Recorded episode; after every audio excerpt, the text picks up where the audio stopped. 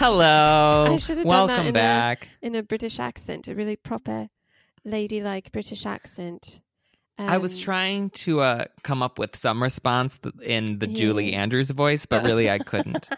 uh, you couldn't figure out what to say, or you couldn't nail the Julie Andrews well, I impression. uh, both. I mean, when has not been able to do an accent stop me from trying? yeah. But yeah, I couldn't really think of like Yeah. anything super catchy. Like, like oh, I rumor has it that Shelby hasn't done anything productive in over a month. Yeah, those are facts. well, luckily you were married before you came with child, so yes, yes. we didn't have to send you off to a foreign country. Yes. Um, I we talked about this briefly last week because I binge watched this over um the course of a few late nights uh earlier in the month, but you decided to jump on board the Bridgerton train and see what the hubbub is about. You know, you heard the word orgy and you're like, yes. I mean, basically, you hear the word orgy and I come running. you're like, wait, what? What's happening? What, what episode? What, Yeah. um, what what show was this? Asking for a Yeah. friend. Um, my podcast co-host is very interested in these. Yeah. Uh, actually, the movie you saw in 2020 that you liked had a orgy, wasn't it? The dance one, the the like weird horror dance studio. Oh, dance climax. Climax. Yes. Yeah, that was climax, Climax. wasn't it? Um, sort of. Oh, and then It- and then Clint Eastwood has an orgy in one of the movies you like. This is a pattern. I'm starting to put it together. Orgy, orgy is a generous term, I think, for both of the things going on in those movies. In The Mule, Clint Eastwood does have, I think, two women in bed with him at Oh, the same okay, time, it, but it's sort of It's unclear ex- on exactly threesome. what's happening because he's Mhm. 9,000 years old. and then in Climax, it's this dance troupe that all drinks this sangria that's been spiked with LSD. So there is like a lot going on, but it's more of sort of like a murder horror dance Mm, thing okay, and okay. less Not a sex. structured. Yeah. Okay. Although there is some of that going Yeah. on, but yeah, there's a lot, Yeah. lot else. But yes, basically all three the same. Bridgerton is the perfect mix of climax and the mule. If you Yeah. love those two movies, really good. we have a show for you. Yeah. Mhm. Well, this is one that was announced like a few months ago. It's the Shonda Rhimes first. She has a deal with Netflix, and this is her Yes. first um, production for it. And the trailer came out like a, f- a few months ago, and everyone's like, "OMG, it's Gossip Girl in the Regency era," and it sort of is set up as this. It's very proper English society in the 19th cent- end of the 19th century during the Regency era. Think Jane Austen time and it's all about these high society folks trying to find um, love during the the marriage season, and it's Mhm. narrated by, um, oh no, I forgot which one. They all have such weird names. It's um, Oh, uh, oh, the actor, uh, the the, the um. Lady Whistledown. Lady Whistledown uh, has a society paper where she spreads all the nasty gossip, and it's voiced by Julie Andrews, which is a delight to to have her there. Um, but the thing that was that was hyped up was like this show has sex. It was like this is a sexy show. This isn't your straight lace like Jane Austen staring across the hall. Like this is sex. There's sex, sex, sex, sex, sex. And I don't know if I'm just desensitized, but I I was like, oh, this isn't that this isn't that bad. It's not that explicit. Like, am I crazy? I I guess I will just come out and get this over with right now. I absolutely hated this show on so many different levels. Like It literally every single Yeah. way that you could hate this show, I hated it. And I have very detailed notes on how like every single plot line was bad, every Well, like choice was bad. But yes, the Were sex you was surprised though? Like, did you go into this thinking you would like it, or you would? I hate it? sort of did. Oh, I mean. I so how I sort of went into this was Yeah. based on my previous interactions with Shonda Rhimes shows, Mhm, mhm. namely Scandal and How to Get Away with Murder, Oh, which right, were yeah. two shows that I think like started off strong, but Yeah. then really flew the coop rather quickly Yes. in sort of a um, Ryan Murphy type way. And they both have Netflix deals. So I was kind of Yeah. expecting something similar, where the this first season was going to be all out craziness, just so fun to watch, and then it was going to be a disaster because you you couldn't keep up the steam. Interesting. Um, that was not the case. I thought this was rather dull. Um, wow, but interesting. but like I love Downton Abbey. I like the Tudors. I like Emma. You know, it's like it feels like there's the Gossip Girl. Like there, Yeah. there feel like there are a lot of pieces here of things that I would like. Right. So I was sort of excited coming into it, but yeah, just like nothing worked for me really in any way. And I think yeah, with the sexy stuff, like people are saying, "Oh my gosh, sex, sex, sex, sex, sex." yeah. I watched Normal People not six months ago. So it's like, I know what a sexy like, show yeah, looks yeah. like. And I was like, this is not even close. like, we saw maybe, we saw like what, two butts and a boob? That was about it. but you saw them often you know that's the difference. Like it's yes it was it was mostly monogamous sex we witnessed but there was quite a bit of it i think was the argument Yeah, I guess. I guess there was. It got, it got a little, it got a little repetitive. all so set I, to like ariana grande or taylor Yes. swift Mhm. instrumental on strings. yeah Honestly, that was my favorite part of the show. Yeah, was no, the was was hearing the pop covers in string music and then having to try to like figure out what You're the song is. is It's like I know this song. yeah What is it? And then I'm like Yeah. li- like uh, mumbling to myself like Oh, it's thank you next. Like yes, got it. Mhm. Well, yeah. So the whole like premise of this that sort of gives it its Shonda flavor and changes it from your usual Jane Austen, uh, you know, remix is um, she set it in sort of a colorblind world. So there are people of color who are heightened nobility. And at first you kind of just think it's colorblind casting, but then there is a very, very, very, very, very brief conversation between two between the Duke of Hastings and his sort of uh, aunt, his mother figure, um, where she says the reason that they have been elevated in society is because their king, George III, falls in love with a black woman, marries her, and then allows these black people to um, gain titles and sort of become nobility, thus changing the face of England forever. Which I kind of wish they hadn't addressed that because then it kind of really drew attention to the um, kind of pitfalls of the show for me, which was less about like, oh, is this entertaining? Oh, is this like fun to watch? Because for me, I was entertained. It was fun enough. But when you try to like make something do something serious, you have to like really follow through, or else it just feels kind of lazy, which I feel like this stumbled in its bigger, broader themes it was trying to carry. Because at the heart of it, this really is just a sexy sort of like you know enemies turned lovers like set in a very um coquettish world It was it, it felt to me very much a slog to get through. I I I felt like it was very predictable because here's the thing. For all of the talk of like, oh, it's gossipy, it's plotty, there's all of this Right. stuff. Really, there's not that much plot to it. Aside from what would be in like a typical Jane Austen novel, you know, there's two Yeah. people who are sort of like, you, like they're they're both looking for a husband or they're looking for spouses. Um, they sort of don't like each other at first. They fall in love with each other. There's some sort of like will they won't they tension and then they get married at the end.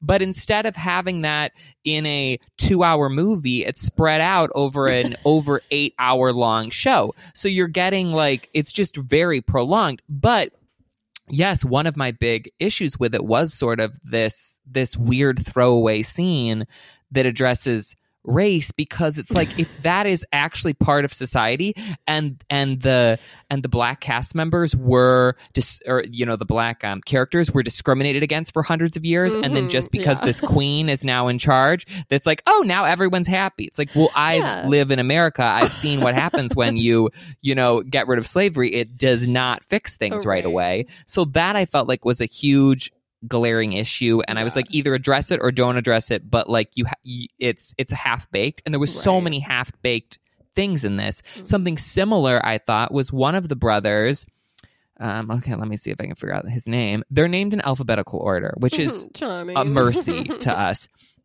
so the second brother, Benedict, has these scenes like early on in the show where he's talking with his sister and he's sort of like, I'm different, like people Yeah. don't understand me, like Yeah. I'm in this world and I, I like I want to break out of it, whatever.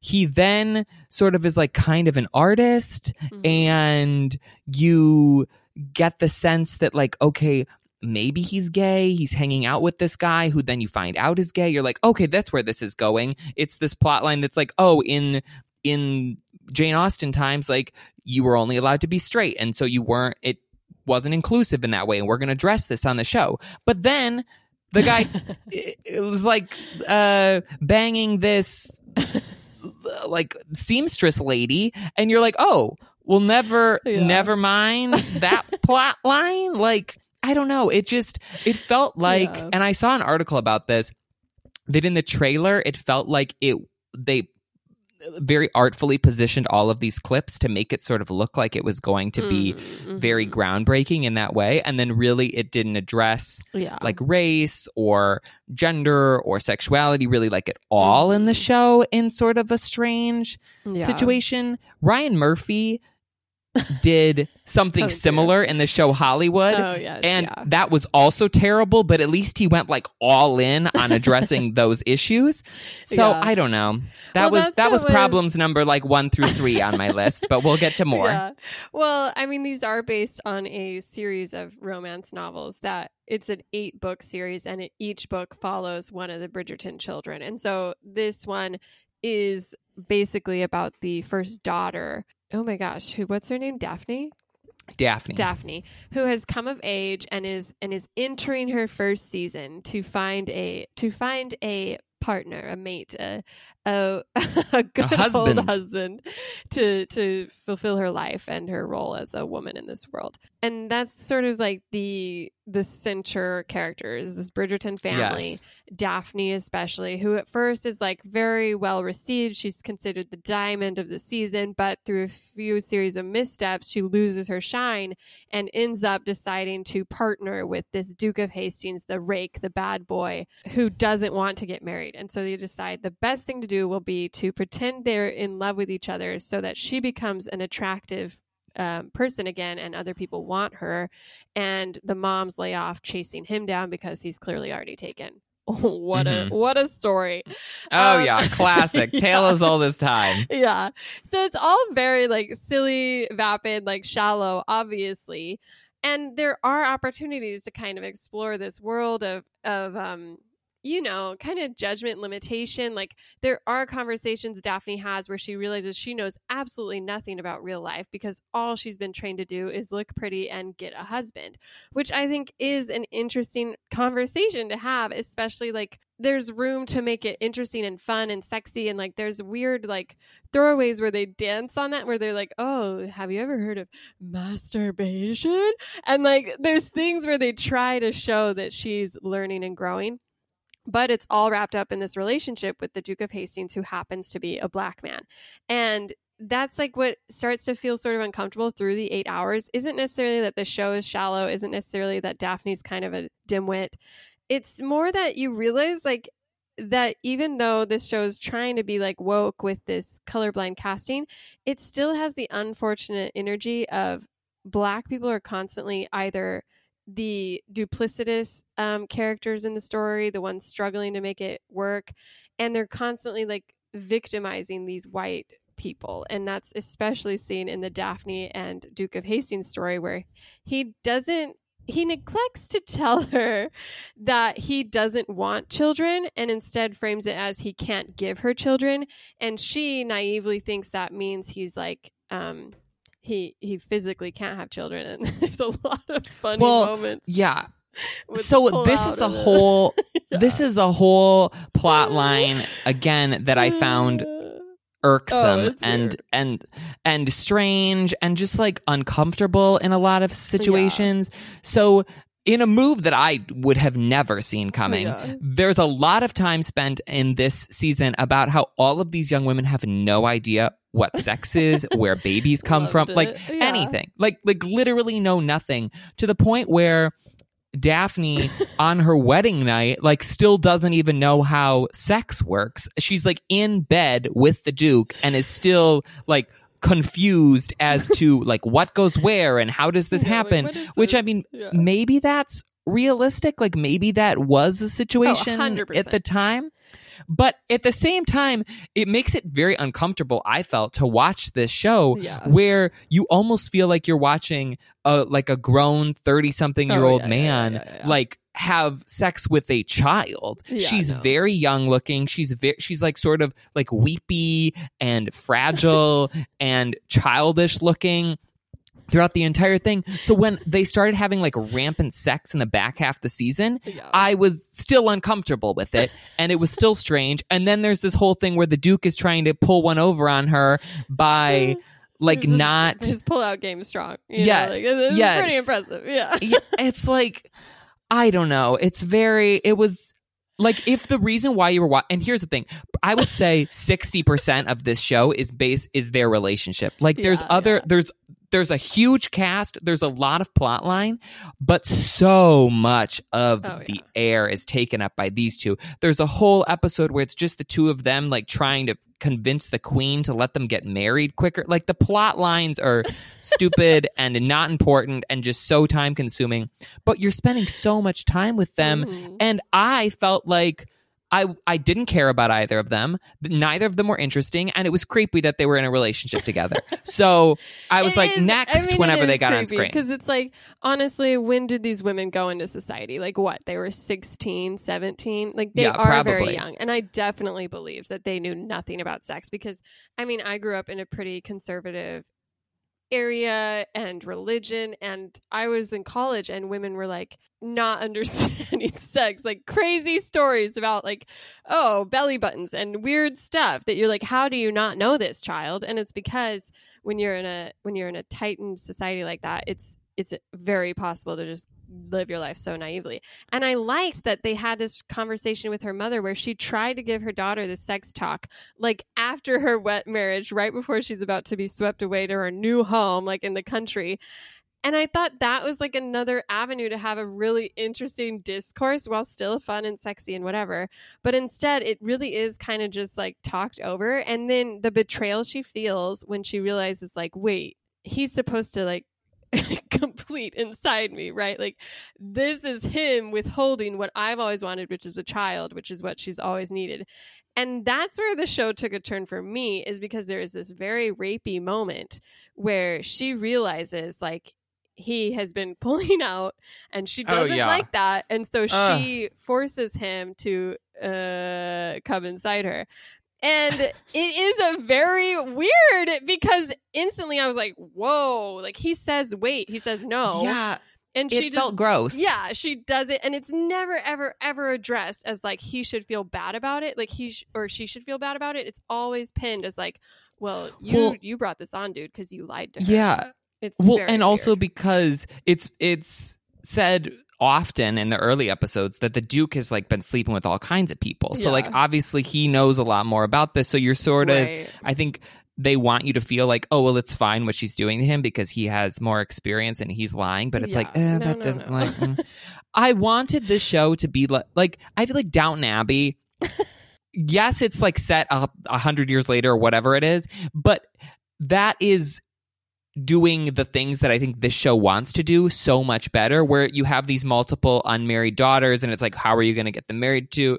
There, there's a lot of intrigue. There's you know sexual situations but it's doing it in like a more fun kind of adult See, way that that doesn't so- feel as creepy I did not find Downton Abbey ever to be a fun show or entertain. Like, like it was entertaining because it was like, oh, look how prim and proper. And, but how like in the fir- in the first couple episodes where Lady Mary is sleeping with that Yeah, guy, that yeah, visitor, the and then he dies in the sure. bed, and they're having to like drag his body through the house. Like that's more, or even like, or something. Maybe this is closer, like the Tudors. Like that was Mm. very, yeah, you know, sexy. But it's like everyone knew what was going on in that show.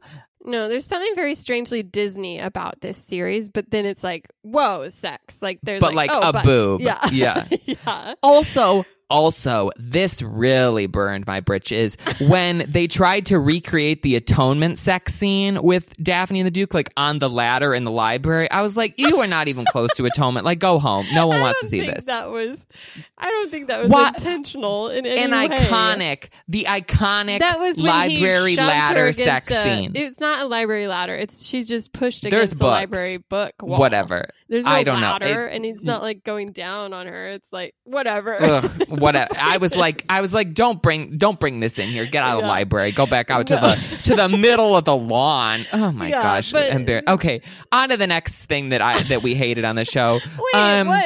Okay, okay, okay. Yeah, go go on. I'll I'll find a way. I mean, I have a whole. We'll get to all of the topics Yeah. eventually because I hate them all. Um, I mean, who would you like to talk about next? Well, I also similarly I had major issues with Marina, who is a character. Oh, dropped did I also? hmm um, she's in. So you have the Bridgertons, who are very proper high society. Everyone loves them. They're they're complete and uh, utter success. And then across the street, you have the Featheringtons, who are a little bit more tasteless, um, harder, you know, kind of more hapless, and not everyone likes them. But she thinks she's part of high society, and she wants her three daughters to get married. Turns out her husband has a gambling problem. They're losing all their money, but they also have this long lost cousin or half cousin relation coming in for the summer and it's this beautiful gorgeous black woman named marina and she carries her own secrets dun dun dun Yeah. The secret is that she got knocked up by a Soldier. like naval An officer, or something. yeah. Yeah. And so she's pregnant, but she's supposed to be here in London looking for a husband. Madam Featherington quickly realizes this and is like, we got to get you married off ASAP because otherwise you're going to be damaged goods and the whole family's going to look bad. yeah Which, like, uh, I don't, it's just like such a sad, like depressing storyline, which is definitely not fun, but also it's, it's just, it's a plot line that feels like out of left field. Like we're following really? this we're following this family, the Bridgertons, supposedly. Like you'd think that this would be a show that mainly focuses on them, and instead we have this like neighbor's cousin who was who is basically like the I would say the second lead, like the second storyline of the season is Mhm. this Marina. Oh, I can't even remember what her last name is. No. Plot line yeah and and then she's trying to like trick one of the Bridgertons into marrying her. Also, there's this whole plot line with the Featheringtons involving like gambling and this boxing ring and the dad. And somehow, because the dad owns somebody money, that's why Marina is there. Mhm. And then they don't have like the dad like gambled away the the family's like dowry money. That whole, the whole plot line is just sort of in convoluted, sort of confusing, See, and not fun. I It's like depressing. It's very much, very much of the Regency style, like novels, romances. Like this is a very. I felt like it was a totally natural I mean, storyline to have. It's- Maybe it is like a natural storyline Yeah. to have there, but it's definitely not like a fun, having fun, story yeah. to have. I mean, Well- that's the thing is they definitely could have handled it a little differently. And again, what was most sort of uncomfy for me is that yes, they have this black woman, like great, there's a black woman in a lead, but she's not someone you root for. She's not someone you necessarily like, and she's given no character growth through this entire season. Oh, There's none. Nothing happening for her. She's just like lying to this white guy, and you feel bad for the white guy, and you feel bad for the white friend who's like, "You shouldn't do this to the white guy. I kind of like him," and she's like, "I have to. Like, this is what I'm doing. You don't understand. I need this." But you feel no sympathy for Marina because she's such a little um, you know, bad word about it all. She's very annoying to watch IMHO. And I felt unfor- it felt unfortunate that again, this show sidelines its character of colors to be these people who are first of all, she has this really sad storyline, like you said, where she is in this very unfortunate position and has to claw her way up through society yet again after, you know, being born of slavery, you know, or whatever her backstory is of a Yes, generation ago. the unknown, yes, Yeah. that we don't know, but now everything's cleared up and great and fine.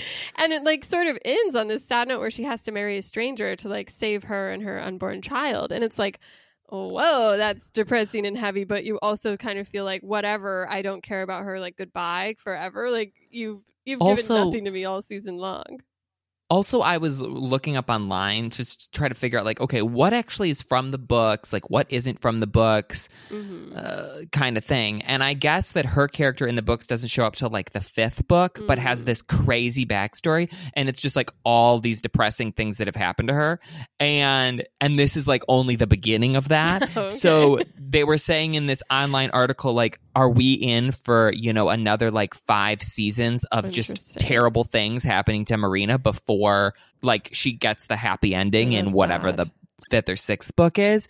Which I was and like, in the oh book they're gosh. not there's not like this element of like black people have risen in society right it's very much just a no straight no i think it's just yeah romance yeah mm-hmm, because yeah Yes. it's just like yeah it's like both of these main black characters happen to be the predatory ones that are just like it's just an unfortunate choice and obviously i'm not a person of color i don't know if i, I have read some things from people of color who have pointed out that they have these are unfortunate and uncomfortable. Shonda rhimes is obviously a black woman. The writer i don't know it's just like it's a messy situation and i feel like they could have avoided it by having a different casting choice. But ultimately it just made the storyline even more kind of yeah just yeah. kind of depressing kind of slow and sad and well less fun And- than and- the rest. and i sort of want to zoom out for a second and look at the show's choices as a whole mm-hmm. for like what storylines to pursue. Because the way that the book series works is like each of the books focuses on a different one of the kids of the Bridgerton family. There's eight Yeah. kids. They're named in alphabetical order. And and b- sort of focuses on their love story. So like the other characters are coming in and out maybe in that book but it's Right. basically focused on the one Bridgerton and wh- whatever there's going on in their love life. Obviously for a TV show that is sort of a weird format because you know on a TV show you want the leads to be the leads. You you don't want to be shoveling you know like shifting people every season. So like okay now the people that you really love from season 1 aren't really even in season 2 it's this random side character. Yeah. But what I don't understand is I think that the model is clearly set up for this in like a Game of Thrones, where in the first season you're focusing on the Starks. Like that's who you're focusing on. There's like six of them or whatever, and you're sort of like following each of them and they have their own storyline. And then they split up and they grow up and you know, whatever things happen. And so you eventually kind of like get to all of them. But in this, they're focusing mainly on just one of the Bridgertons and then this and then you have this whole Featherington plotline. You have this whole Marina plotline that's not even focused on the Bridgertons. There's multiple of the Bridgertons who are really getting no plotline at all. and the ones that are getting plotline that aren't Daphne are getting these weak, like half-assed, poorly thought out uh plot lines. And I just I don't I don't understand sort of where they're going with this. I don't understand what they want because honestly, I thought some of the more interesting plot lines, like theoretically, were the all of these other plots, but they got so little time. it was just uh, it, the whole ugh, the whole show. Anyways, ugh, I hated sur- this I so mean, much. I'm surprised there's such passion behind your disinterest in it. I I just thought it was like like would I recommend this? Do I think I'll revisit it? Like no, but it wasn't like painful. It I think it was just because I was watching so much of it so quickly and it was so boring that I was like, oh my gosh, another like, oh, and the last episode's an hour and a half. Like, okay, well, let's say let's say something positive because I think what this show does very well is its attention to detail. The costuming, the sets, everything about this is a very beautiful, sumptuous, like straight from the Regency era. I thought they did a really good job with the costumes. I thought it was fine. There was not. There was Okay, not a okay, like. like, what, what was the moment? else? What was the What was the costume where you were like, "Wow"? Okay, other than the Queen's wigs, I thought the Queen's Yeah, wigs were Queen was great. killing it. But other than the Queen's wigs, I felt like standard Jane Austen fare. This there was nothing where I was Well, like, okay, but that's what I'm saying is they did a great job of capturing the era. Like you wanted something right, like yeah, kind of bland. something out but of out of well, I don't know, but I just I I like it. It was fine. But it wasn't it wasn't exciting to me. Every time I it saw did not the front look of that the Bridger- expensive. Every time I saw the front of the Bridgerton Yes, Manor, I was the like, wow, Bridgerton's that's house with the beautiful. lilacs or whatever it is hanging from it. Yes, and that they was have a great. gorgeous Good for them. courtyard. Every like scene of a of a sitting room, I was like, oh man, I just love Jane Austen movies. That's like what it would remind me of. I'm just like, oh, I want to watch Emma again. You know, the the old one, the yes, Gwyneth Paltrow yeah, one. Please. Yes, every scene in this show, I was like, "Wow, I want to watch something else." I also had that same uh, thought. Uh, you know, the really the thing that did it for me was the music, and that um, is maybe it. Uh, okay, let's move on to another plot line. The older brother in the family, Oh yeah, Anthony. Anthony is- It's Anthony. Yes, he's he's his father has died. The Bridgerton dad is dead, so Viscount. Yes. So Anthony sort of has like has the weight of his mother and his siblings on his shoulders and he's very sort of like straight-laced by the books except for the fact that he's in love with this opera singer. And so there's this plot line throughout the show of him kind of being attracted to this opera singer but she's like at a lower class level so it's really not like right for him to marry her. But the whole time I never really felt very much like chemistry between the two of them. They didn't get that much time together aside from like a couple of sex scenes. And I didn't know whether we were supposed to be rooting for them or not while I was watching it, which I found sort of annoying. I was like, do are we supposed to like her? Are we supposed to like him? Well, like did what? you like her? Did you like him? Why do you need to be No. told how to feel? I didn't like her. And I thought, and I, we got to the end, and she turned out to sort of be like two timing him.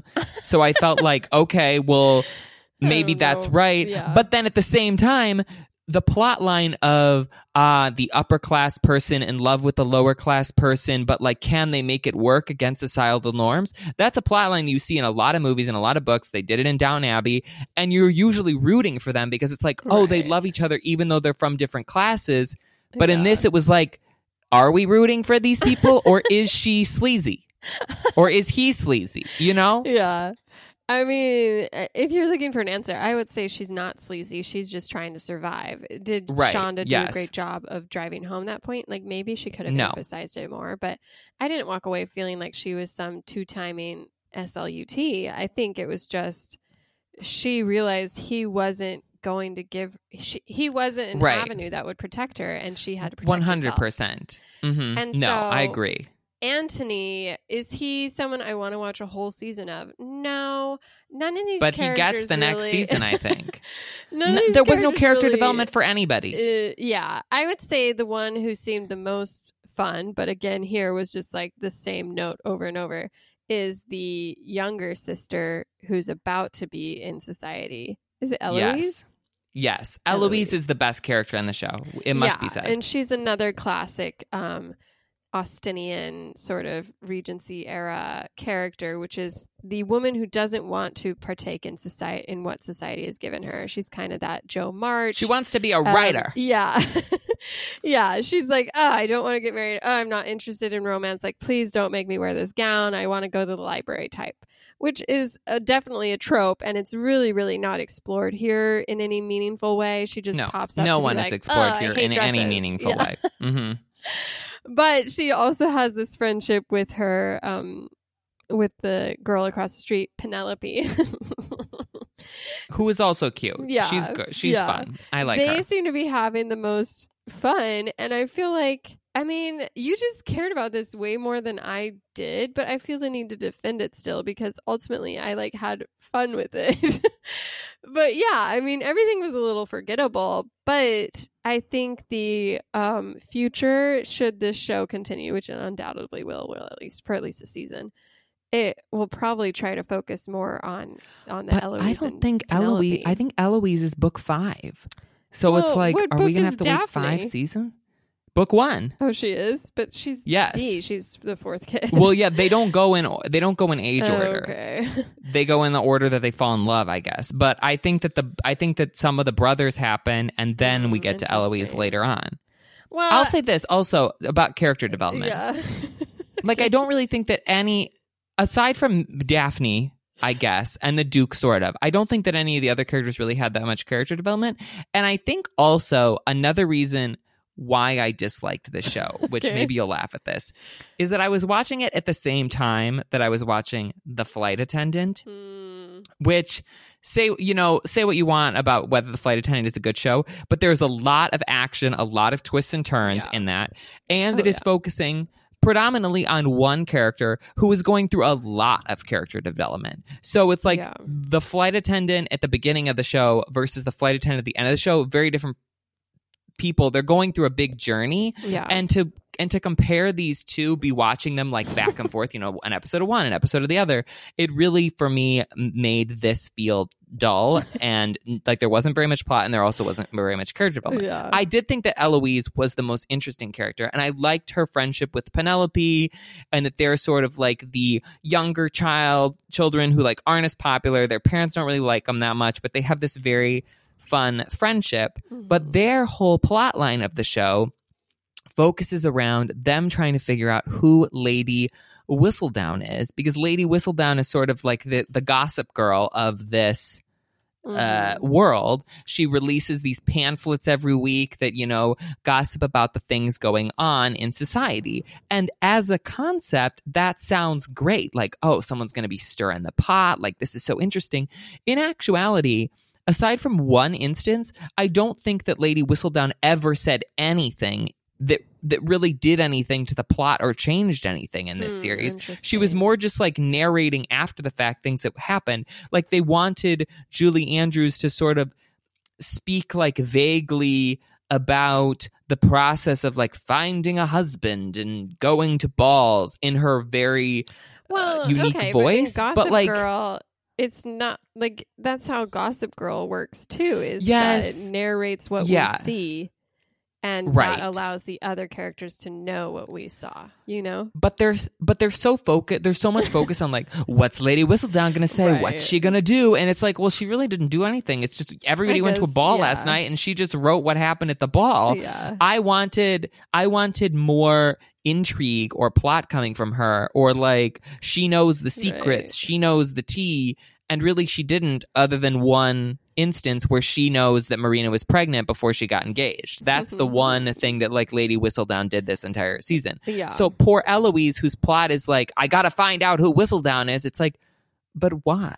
Like what's the reason well, behind this? So I'm not Other than the queen it. seems I'm vaguely spoil interested. It. It's the one secret. But did you figure out who Lady Whistledown was before it was revealed? no, I did not. I mean, I wasn't oh. Did you? Oh, yeah, I knew it like episode two. I was like, "It's definitely this person." I I will say this at a certain point they do sort of a bait and switch and they pretend it's this seamstress lady and I was like this is the stupidest thing ever. There's no way it's a seamstress. like this is ridiculous. It has to be one of the main characters. And I think if I had been paying more attention, I like the clues were sort of there for you. Um yeah, if you look back at what Lady Whistledown is actually saying, but I was, you know, not Yeah, I don't know, that engaged. Your notes of everything you hated. Yes. Yeah.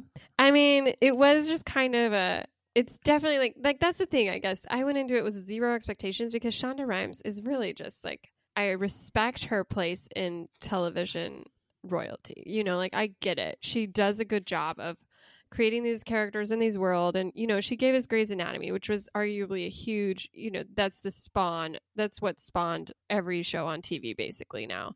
And Scandal itself was an interesting, provocative idea that gave the world Kerry Washington. And so I think it's like, does she do a good job of offering these sort of delectable little bite sized TV shows, episodes that you, that for most people, you're like, oh, yes, I want to watch the next episode right now. I know you didn't have that feeling, but I think arguably that's why it's remained in the top 10 on Netflix. Like it's a big deal because she is a master of this sort of like televised um, storyboarding.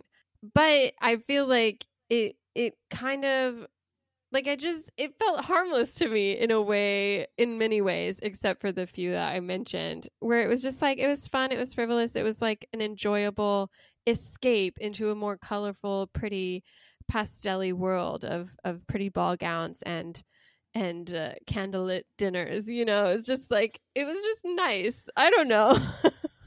I just I feel like there was so many other things that are doing that better and with more stuff. Yeah, like yeah. honestly, you might disagree with this, but I felt like Emily in Paris was much more compelling to watch Ah, than this. I don't know. I guess Like, I haven't thought Emily of and- that. Emily in Paris was just like kind of dumb and weird, but like I, I don't know. But yes, Emily and Perry. Yes, that's true. We have to get the name Yeah. correctly if we're going to talk about it. But I, I don't know. Like, I feel like what people liked about this or what people, you know, have been talking about is sort of how I f- have felt about shows like Downton Abbey yeah. in the past, where it's sort of like this light, like fun fair Right. that's not too serious. But I feel like even with that, there's a lot more going on. There's Yeah. a lot more um like intrigue and mystery with things. And and it's taking on more serious issues in a more serious way than this is doing. And I think Mhm. also because I know that Shonda Rhimes can bring the drama, I was Yeah. like, where is the drama in this? And I wonder if it's because she was only sort of like a producer, like she wasn't a creator, she wasn't the writer on this. I think she was just like produced by her. If if this Yeah. was, you know, it's by this guy Chris Van Dusen, who I guess has worked on a bunch of her other stuff, has worked on Grey's Anatomy and Scandal and things. So I wonder if maybe like how much involvement she had in this, or if it was more just kind of like her oversight. But like for someone who has brought us shooter in the hospital and airplane crashes and whatever, like I could have used a couple more like zingers going in on in this. bath, yes, yeah. exactly. Where like you can't tell me that she couldn't have brought out like a stagecoach robber or like something, Yeah. No, it's a true. long lost twin. much- Like yeah. there was no mystery in the show Yeah. aside from who Lady Whistledown was, and that was like not that interesting. Yeah. No, I think it I think one of the reasons it is popular is just basic ac- accessibility because even Downton Abbey was kind of tricky to watch, right? Like you had to wait for it to be out on the Yes. US Mhm. BBC, like whatever. I don't even know what The Tudors is on. I've never seen it. The Spanish Princess like is another one that my mom watches. I don't know where that is. But this is like anyone can watch it. Everyone has access to Netflix Yeah. Mhm. basically. And so it is kind of scratching an itch that maybe other people haven't gone out of their way to um to find those um sort of quality content. And so I can see why this was such a huge hit and why it has continued to um engage and entertain so many people and offer a really interesting discourse, which I think is hard for Netflix to do for the very reasons we talked about earlier this week, where it all comes out at once. You can move on so quickly from it. But this has mm-hmm. remained like a Twitter a Twitter conversation. People are, you know, discussing the issues of consent and whether that, you know, was rape. It was it like all that sort of stuff. I stuff. feel like I haven't seen very much about Oh, that. I mean, maybe maybe you follow different people, but Yeah. I feel like most of the stuff that I have seen about this is like or have heard is sort of like a oh it's Jane Austen but horny and Yeah. like oh my, my mom likes it or too. whatever. Yeah, no, my mom really liked this show. She sent me like thirst traps of Duke of Hastings like on Oh. Instagram. Which was amazing. She's like, I watched I watched um Bridgerton for the plot and then it's like the plot and it's just pictures of Duke of Yeah. Hastings. His butt like out in the wherever out in the field. yeah, his pull out Hmm. game, yeah. Um, Uh, Okay, now later never. I will say never. I think this is a show that you can skip. I think it's a it's a fun show. Like why not? It's just like there on Netflix. What else are you watching, you know? Literally anything. there there are more stuff. Go watch The Flight Attendant. Go watch so charming about the really proper. Um, it's not. It's like I I can't even nail it. Just like Daphne's accent, just like lulls me to sleep. It's just like, oh yeah, Also, she keeps calling, like, even after they're married, she calls the Duke, like, your grace or whatever. And I'm just like, this, like, okay. Bring it up with Jane Austen. Like bring it up with maybe this is, maybe- Knightley's Pride and well, Prejudice. I, okay, I, I, I love, uh, Jane Austen. Like, I think she's great. I like Pride and Prejudice. I like Emma. But this is just, I don't know. this, it felt like there was a, there's a maturity to those books. Like, that Yeah, there's no, things going sure. on and that it is serious in a way that these are not. Like, it, like, Jane Austen is so funny and so fun. Yeah, but still like there is something there. And Yeah. this feels like there was really nothing there. And the things that it was maybe trying to do with, um, you know, these various kind of like issues with, that were brought up slightly for a moment, it did, it just didn't get there for me. So yeah, I don't no, know. That's fair. That's fair. Should we get to lightning round questions? Oh yes. Um, I forgot, but you start and I'll think of some. oh, I, I mean, I have a bunch here. Okay. okay. Um, first up, you're okay. You get called in to direct a, uh, direct an episode of season two. Okay. Uh, where are what strange locale are you going to be filming a sex scene in? Oh, interesting. I guess I would do something like like a like a like a bathroom scene, like you know, like not a bathroom as in the toilet, but like a bath. Like I think a Oh, oh, like a clawfoot tub? Yeah, like Uh, something yes. Mhm. happening in there could be could Mhm. be cinematic. So Mm-hmm. I'd go Yes.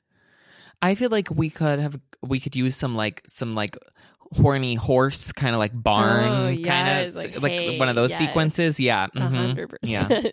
Okay. If you had to, okay, Julie Andrews is in this. Mhm. You have to go through history and del- and completely delete one of the Julie Andrews famous properties. You can either delete and completely, you know, like yesterday by the Beatles, whatever, get rid of it. Either The Sound of Music, Mary Poppins, or The Princess Diaries. Which one of the three are you getting rid of? Um, I think I would get rid of Mary Poppins. I agree. Yeah, I was never the- into that. I really I have love no Sound love for. Mary I think Rob loves Mary Poppins because he thinks she's super hot in Mary Poppins. I don't know if that's Th- a secret. I, I, don't- Uh, but- I'm going to delete that from this episode. That no, we, no one needs to hear that. Mary. I mean, oh she is very beautiful. Rob, she's very get it together. I mean, I guess, movie. but she's like the nanny. I that feels Well, like a weird like- thing that he needs to. When, he when like did he first see that as was like, a child? She's hot. I Mm, I don't know. Looking back at it, he's like, she's very attractive in that because she is. She's very, she's beautiful. But anyways, Okay, that one can go. Wow. Um, also, if we don't have Mary Poppins, then we also don't have Mary Poppins Returns, which was not great. Remember when that was? Remember Meryl Streep with like a Russian accent Yeah. is like Hibbity Bibbity or whatever her name my was. She had that wig. is, who would you rather have had as Mrs. Um? Oh my gosh, why do I keep whistle down? Would you rather have had um, Meryl Streep, Kathryn Hahn, or that character actress you always always want and everything? Oh, um, McDermott, uh, Margot Martindale. Martindale, yeah. McD- oh, you know, Kathryn Hahn would be very funny as the like sort of as like a doofy lady Whistledown, like Yeah. she's like sending out jokes or Just like, whatever. oh. so maybe her. Yeah. Um, I don't know. Meryl Streep has done too much. You think she's had her chime? I just don't know. Like, I don't know what Meryl Streep would bring to like that kind of voice yeah. role. Like, That's I don't know. Like, honestly, I feel like maybe Christine Baranski would be good in that role. Mhm. She's she's a little like savager. Or you know who would be great is Emily Blunt. Oh, interesting.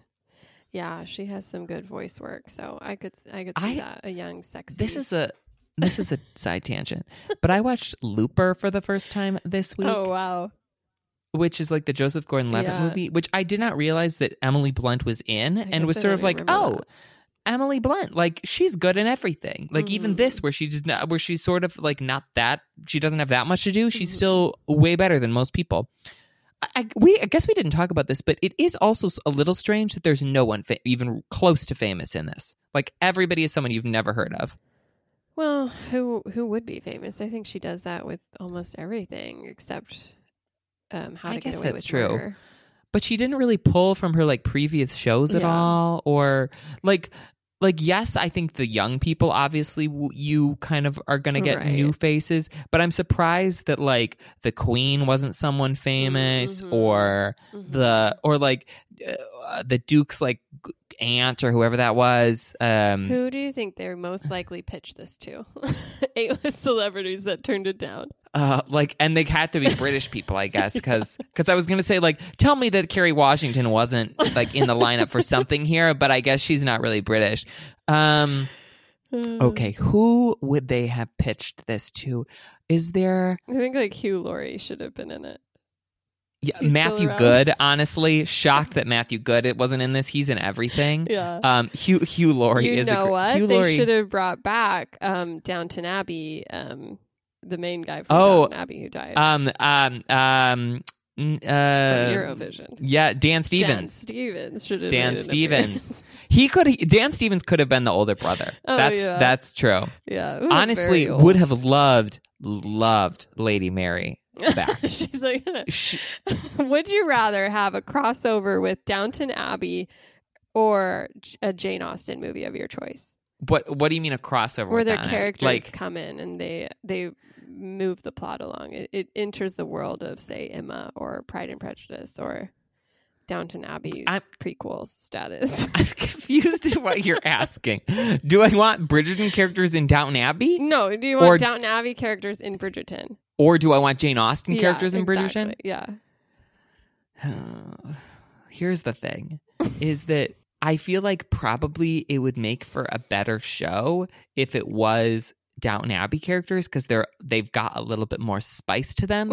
But Yeah. I'm also more connected to the characters from Downton Abbey. Like they're sort of like my children, and I'm like, I do not want want you anywhere associating w- anywhere near Bridgerton. Like over my dead body, will you tracks, make an appearance? Like yes, you can all go on the flight attendant instead. Like set the net. Honestly, season two of the flight attendant could easily be set in London and have just the entire Downton Abbey cast as like flight attendant. Tell me that Lady Edith would not be a good flight attendant. Tell me that because she would. You care too much about the Downton Abbey world.